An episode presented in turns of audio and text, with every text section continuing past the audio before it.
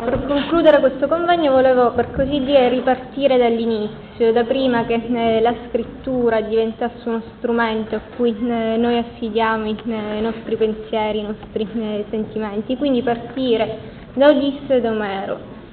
Perché questa scelta? In primo luogo nella convinzione che Omero e anche Odisseo siano delle figure in un certo qual modo archetipali dalle quali non è possibile prescindere in secondo luogo, per svincolare l'idea della pubblicazione di un testo dalla scrittura, prima ancora che la scrittura diventasse uno strumento di comunicazione tra uno scrittore e un lettore, esisteva una forma di trasmissione, lo sa chi ha frequentato un liceo classico, anche un liceo scientifico, esisteva una forma di tra- trasmissione che era affidata all'oralità, cioè al rapporto tra un aedo, un cantore e un pubblico che lo ascoltava che poi questa forma di trasmissione, di pubblicazione, cioè di comunicazione a un pubblico in, nel senso più letterale del termine, fosse valida, il fatto che l'Iliade e l'Odissea siano giunte fino a noi mi sembra che lo testimoni in maniera abbastanza eloquente.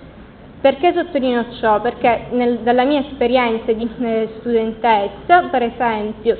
avevo creduto di eh, poter individuare nella scrittura un discrimine, cioè alla metà del VI secolo nasce un fenomeno culturale, ieri aveva accennato Rosedisa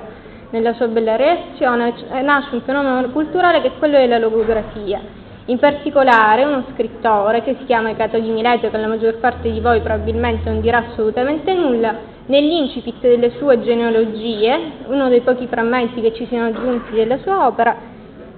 scrive ho scritto queste cose così come mi sono sembrate, cioè utilizza per la prima volta nella storia della scrittura, eh, della, scrittura della letteratura occidentale alla metà del, VI secolo il verbo scrivo e fa anche un'altra cosa. Scrive Ecateo di Mileto così racconta, introduce la scrittura, introduce anche un punto di vista relativo, così come eh, mi sembra, scaccia la musa garante della verità, introduce lo scrittore che non è garante della verità, non può essere garante della verità in quanto umano, e introduce la relatività. Ma basta tutto ciò, basta introdurre la scrittura per scacciare Omero dal nostro orizzonte culturale? Naturalmente no. Se fosse così, allora gli scrittori che si sono succeduti su questa, su questa pedana avrebbero parlato sicuramente di Cato di Mileto, invece nessuno si è veritato di prestargli attenzione, invece molti hanno parlato di, eh, di Omero. Tra l'altro lo stesso Ecateo deve molto eh, a Omero e disse in particolare, così come un altro logografo che era Erodoto, che forse è eh, più noto e più eh, familiare.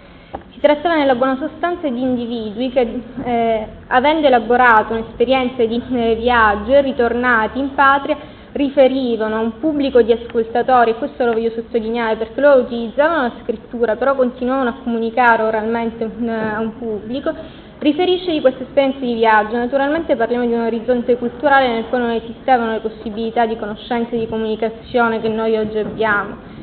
Facevano, c'è un'operazione che è simile, identica a quella che Odisseo fa arrivato alla corte dei Feaci quando inizia a parlare dal Cino e riferisce ai suoi lunghi viaggi che poi alla base del racconto di Odisseo e alla base dell'esperienza dei logografi fosse un'analoga esigenza di comunicazione, secondo me ce lo rivelano nella maniera più eloquente i moderni, i quali si sono peritati di ricercare i luoghi del viaggio di, eh, di Odisseo, e qui siamo a Reggio Calabria, quindi lo sappiamo molto bene.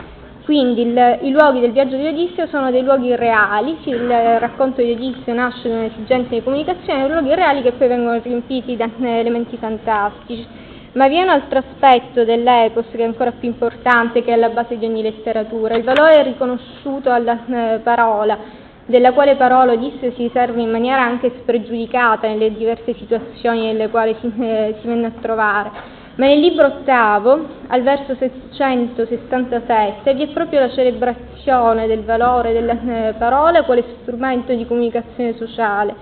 Odisseo dice, e si trova alla corte dei Feaci, è così,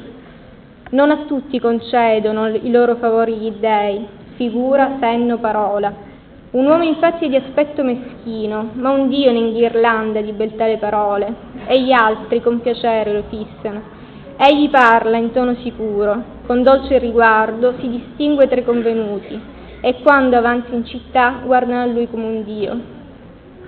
A me sembra evidente che si tratta di parole che non si possono scartare così semplicemente. Ieri Rosalisa ci ha parlato anche della tradizione oratoria. In queste parole vi è per l'appunto quell'ideale del vir bonus dicendi peritus, cioè dell'uomo valente, laddove il, il bonus non ha il significato piuttosto generico che noi oggi gli riconosciamo, è una eh, bontà che nasce anzitutto da un valore eh, culturale, in secondo luogo anche da un impegno civile, da un impegno in, se- in seno alla eh, società del, dell'uomo. D'altra parte Odisseo stesso ci ha dato prova più volte, poco prima di questo passo lo aveva fatto nel discorso con eh, Nausicaa, di un'abilità retorica, cioè di una capacità di costruire il discorso secondo determinate norme, già secoli prima che l'oratoria nascesse e poi ci dà una prova ancora più eloquente della sua abilità di raccontare quando riferisce delle, dei suoi viaggi, delle sue eh, avventure. Si suole dire a questo proposito che Odisseo sia l'erede di se stesso, a me sembra che Odisseo sia di più. Odisseo è come il protagonista del film di Tim Burton, Big Fish, è l'uomo che a furia di raccontare le sue storie diventa lui stesso quelle storie. Tant'è vero che noi ci ricordiamo di Odisseo come del naufrago, del viaggiatore, in realtà Odisseo veniva da un'isola pietrosa, probabilmente faceva il pastore. E comunque anche la vicenda delle sue eh, peregrinazioni occupa una parte che assai poco cospicua all'interno del, all'interno del, eh, dell'Odissea stessa, qualcosa come quattro canti a fronte dei 24 eh, complessivi di cui è costituito l'Odissea. Ciononostante Odisseo, furia di raccontare la sua storia, diventa quella storia diventa per esempio eh, nella ricostruzione di Manuel Levinà il simbolo di un'intera civiltà, la nostra civiltà che è una civiltà destinata al perpetuo ritorno contrapposta a quella semitica rappresentata invece da Abramo, dalla ricerca della eh, terra promessa. D'altra parte eh, si eh, può sottolineare anche un altro valore di, eh, dell'opera omerica. Ieri Rosedisa eh, diceva che Omero aspetta aver eh, realizzato il passaggio dal mito al logos. Omero è colui che dà alla Grecia eh, sui miti, dà i suoi dei, anche se poi eh, ci sono anche scrittori che sottolineano in maniera un pochettino sorniona che si tratta di dei non precisamente edificanti, ma quello che conta è l'idea di mito così come esprime un altro grande studioso dell'antichità che era Chereni, cioè il, il mito diventa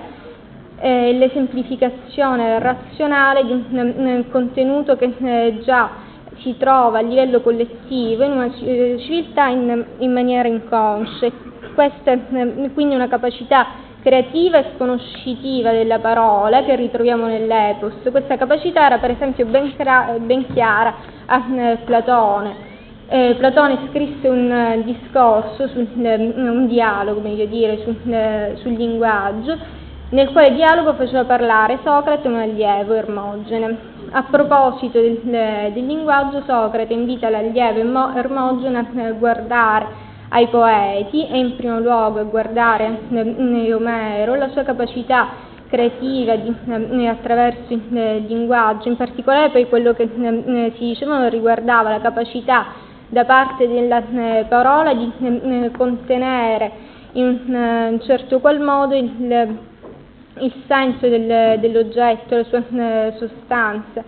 Eh, l'esempio portato da eh, Platone, secondo me è significativo che eh, si cerchino esempi all'interno del, eh, dell'etica,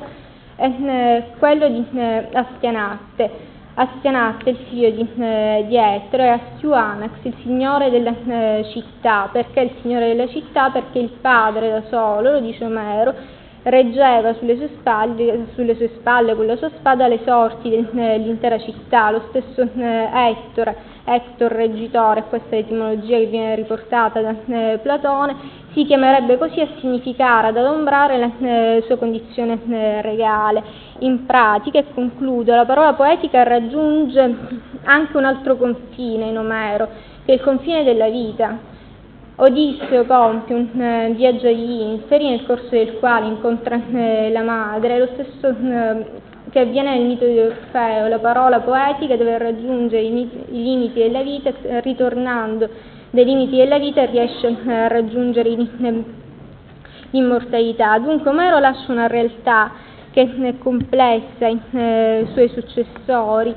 La scrittura nasce nella società greca in un secondo eh, momento, in una fase che è ancora più eh, eh travagliata. D'altra parte il professore poco fa ricordava l'esempio eh, di Socrate. Socrate è un greco che eh, decide preventivamente di non affidare le eh, proprie parole alla scrittura. La scelta di Platone rappresenta in parte un parziale tradimento dell'insegnamento del, del maestro, quella di dare fissità alle parole alate, omeriche, sulla pagina scritta e avvalersi di questo supporto sarà una necessità che sorgerà soltanto al eh, declinare della civiltà della polis, quando quel sistema di comunicazione, di relazioni eh, si sfalderà in una realtà molto eh, più complessa, allora nasce la eh, scrittura come rapporto tra il lettore e il pubblico, allora nasce anche la eh, filologia come forma di eh, letteratura riflessa. Ciò nulla toglie che sia stato Omero a insegnarci per primo il valore delle parole, la capacità di raccontare il mondo e quella che oggi definiremmo la scrittura creativa. Per concludere, parecchi so- secoli dopo Omero, Dante si sceglie come guida attraverso l'inferno Virgilio e lo fa per due ragioni che mette in bocca eh, Beatrice, che sono la sua parola ornata e il suo parlare onesto. Quindi la parola sostanzialmente, mi pare che il fatto che molti relatori hanno, abbiano fatto riferimento a una eh, condizione esistenziale, all'idea di ricucire eh, strappi, Eraldo Affinati ieri faceva riferimento alla sua eh, esperienza di eh, professore diceva di eh, voler offrire ai propri eh, allievi una parola che fosse uno strumento per fare domande mi sembra che questo dimostri la parola è lo strumento di cui la ragione si può servire per eh, pervenire una meta, qualsiasi sia questa meta, sia che la identifichiamo con Itaca, sia che la identifichiamo con l'empirio dantesco fate voi, ma parecchi secoli dopo disse eh, volevo concludere queste mie riflessioni sulla parola eh, con eh, i versi di Antonio Cavasis, Itaca, un po' per tornare all'inizio pure io perché mi sono montata la testa, un pochettino per, per lasciarvi con, con, parole che non siano mie, che forse siano anche eh, più belle, più poetiche più evocative, che restituiscono proprio con eh, la loro poeticità quello che vuole essere il significato e il mistero dello scrivere. Itaca ti ha dato il viaggio, senza di lei mai ti saresti messo in viaggio. E se la trovi povera, non per questo Itaca ti avrà deluso, fatto ormai savio, con tutta la tua esperienza addosso, già tu avrai capito ciò che Itaca vuole significare.